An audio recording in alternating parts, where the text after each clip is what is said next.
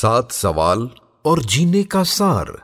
श्रृंखला के इस भाग में जाने छठा सवाल। अभी छठा सवाल। छठा सवाल क्या है? क्या मैंने आज क्षमा जलाई है? क्षमा जलाई है यानी क्या? यानी क्या आज मैंने क्षमा मांगी है? क्या आज मैंने क्षमा किया है? आज का दिन मेरा कैसा गया है? एक भी दिन ऐसा न जाए जब आप क्षमा नहीं मांग रहे हैं। क्योंकि लकीरें बनती रहती ना। कर्म बंधन बनते रहता है। हमारे किसी हाव भाव से, बॉडी लैंग्वेज से किसी को हर्ट हो जाता है। आपको पता भी नहीं होता। अंदर ही क्षमा मांग लो। कृपया मुझे क्षमा करना। जाने अनजाने मुझसे जो भी वाणी से, क्रिया से, विचारों से, भावों से कुछ गलत हुआ है, लकीर बनी है उसके लिए मैं क्षमा प्रार्थी हूँ। गुरु को साक्षी रखकर, इकाई से, यानी इंसाफ के ईश्वर से मैं क्षमा माँगता हूँ।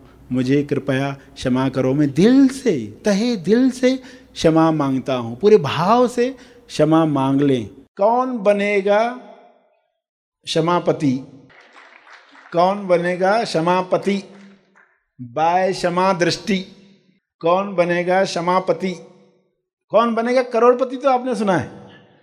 यह है कौन बनेगा क्षमापति?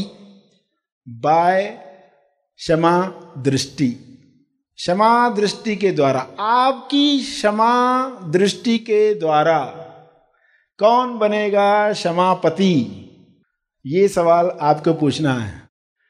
आपको हर दिन जितनी बार याद आता है, क्योंकि आप लोगों के बीच में हो, लोगों के नहीं, वस्तुओं के भी बीच में हो आप अपने समस्याओं के बीच में हो, तब ये सवाल आपको मदद करेगा।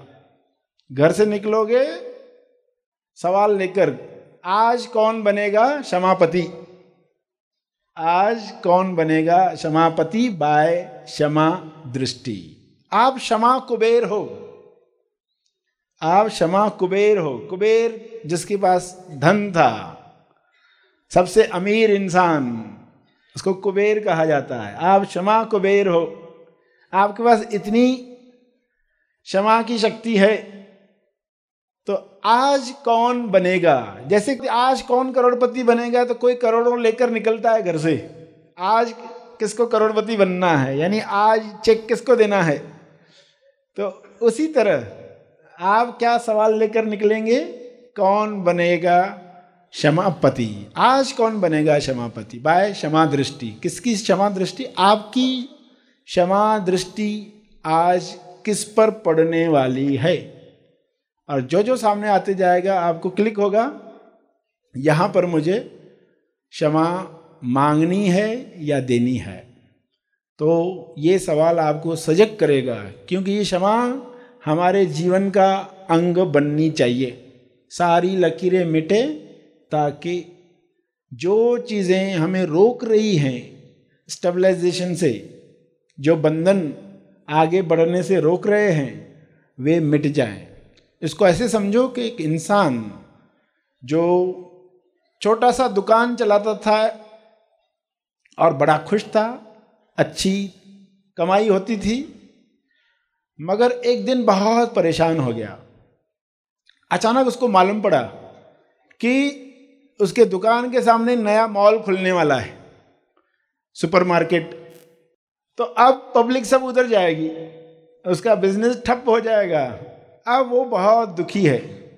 वो अपने गुरु के पास गया और गुरु को बताया कि ऐसा ऐसा हुआ है, मैं बहुत दुखी हूँ, मैं क्या करूँ? गुरु ने उसको बताया कि तुम्हें क्या करना है? सुबह तुम क्या करते हो? पूछा। उसने कहा, सुबह मैं मॉर्निंग वॉक को जाता हूँ। ठीक है मॉर्निंग वॉक को जाओगे तो आपको क्या करना है? अपने दुकान को देखना है। आपका जो दुकान है ना, उसको देखना है। और क्या करना है? और उससे क्षमा मांगनी है। और उससे क्षमा मांगनी है। तो उनको आश्चर्य हुआ कि मुझे, मेरे दुकान से क्षमा मांगनी है। तो उससे क्षमा मांगो कि इतने दिन तक तुम मेरे लिए पैसे लाते रहे, आजीविका पूरी करते रहे मगर मैंने तुम्हें कभी धन्यवाद नहीं कहा। मगर मैंने तुम्हें कभी धन्यवाद नहीं कहा। तो उसके लिए मैं क्षमा प्रार्थी हूँ। गुरु को साक्षी रखकर उससे क्षमा मांगो। कृपया मुझे क्षमा करे। ये दुकान को कहो। फिर दूसरी जो पंक्ति की आगे की गुरु ने तो उस पर वो चौंक गया और चौंक गया। क्या? कि जो मॉल है ना, उससे भी क्षमा मांगनी है।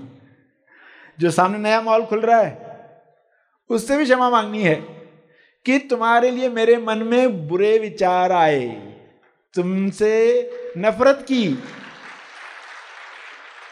कि ये क्यों खुल रहा है?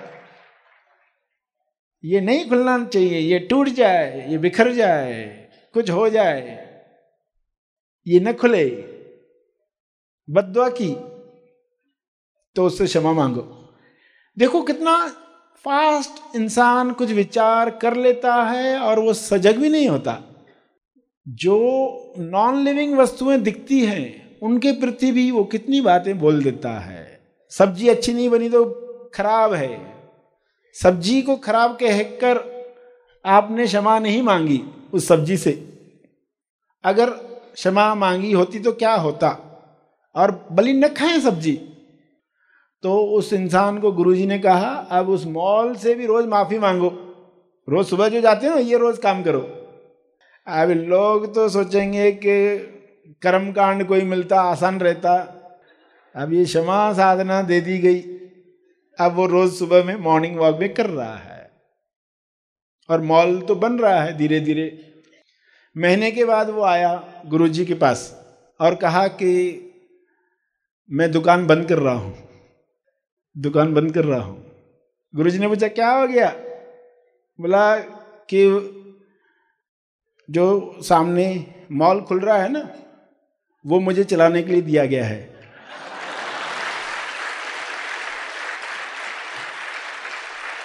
अरे, चमत्कार कैसे हो गया?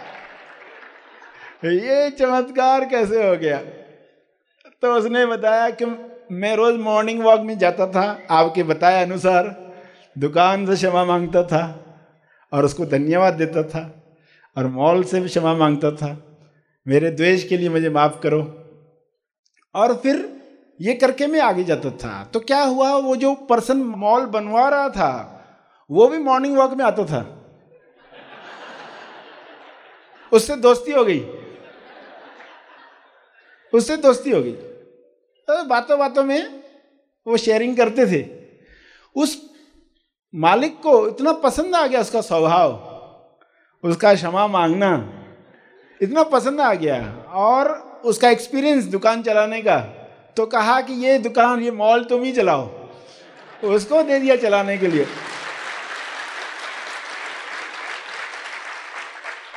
अगर वो नफरत से भरा होता, उसको कैसे देखता वो? कभी दोस्ती संभव ही नहीं थी। कैसे शुरुआत हो गई। कैसे चमत्कार हो गया? कौन बनेगा?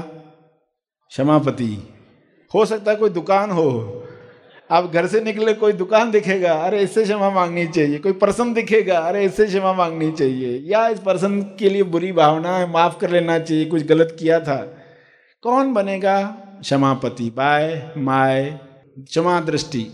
तो ये सवाल आपको जगाने के लिए है। ये इतनी गहराई तक हो जाए कि हम आसानी से शॉर्ट में भी क्षमा साधना मांग पाए। कई बार समय नहीं होता, हम पूरी पंक्तियाँ कह नहीं पाते। शॉर्ट में भी हम ईश्वर से क्षमा मांग पाए। क्या क्या विचार हमारे अंदर उठते हैं? क्या क्या मन देखना चाहता है? न्यूज़पेपर में क्या क्या देखना चाहता है? अनजाने में वो साझेदारी करता है। गलत चीज़ों के लिए निमित्त बनता है। तो जैसे ही लगा कि ये गलत चीज़ के लिए विचार आया, हमने तुरंत क्षमा मांग ली। आपको ये करना है। कौन बनेगा क्षमा पति बाय क्षमा दृष्टि। आज कौन बनेगा? उसमें आज शब्द डाला। आज कौन बनेगा? हर दिन आप ये सवाल पूछने वाले हैं।